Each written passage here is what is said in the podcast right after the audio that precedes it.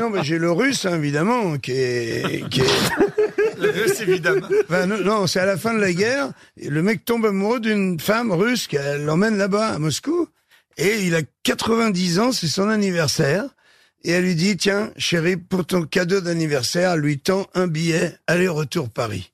Oh, il dit, chérie, mais quel merveilleux cadeau, revoir Paris. Il arrive à Paris, ce quartier ne reconnaît plus rien, tout a changé, sauf son Porsche, évidemment, qui est intact, et en face, il y a sa cordonnerie mais qui a pas bougé d'un poil. Elle est toute jaune, pisseuse, tu sais, la, la banne, elle est à moitié déchirée et tout, mais elle a pas bougé d'un poil. Il regarde dans son portefeuille, il a un ticket de la cordonnerie en question, tout jaune, lui aussi. Il rentre, c'est la même clochette qui a 45 ans.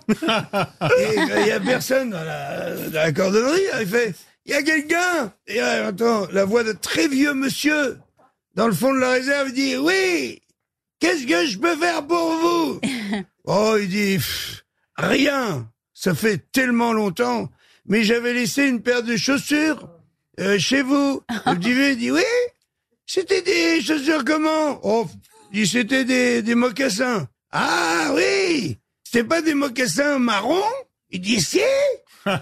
Des mocassins marrons Il dit oui, et il y avait le petit pompon à gauche qui était cassé, il dit ouais, ouais, le pompon à gauche. Et le petit vieux lui dit, alors elles seront prêtes jeudi